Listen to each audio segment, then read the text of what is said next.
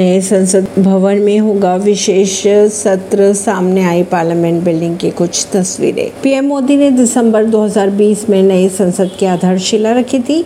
Tata projects limited ने नए संसद भवन का निर्माण करवाया। अगर बात करें इस संसद भवन को बनने की लागत की तो आठ सौ बासठ करोड़ रुपए की लागत से बनकर तैयार हुआ नया संसद भवन। पीएम ने इस संसद भवन का उद्घाटन 28 मई को किया था। खबरें आ रही है कि संसद का विशेष सत्र नए संसद भवन में होगा। 18 सितंबर को पुरानी बिल्डिंग में शुरू होगा, लेकिन 19 सितंबर को गणेश चतुर्थी के मौके पर नए संसद भवन में शिफ्ट हो जाएगा। परवीन सिंह नई दिल्ली से।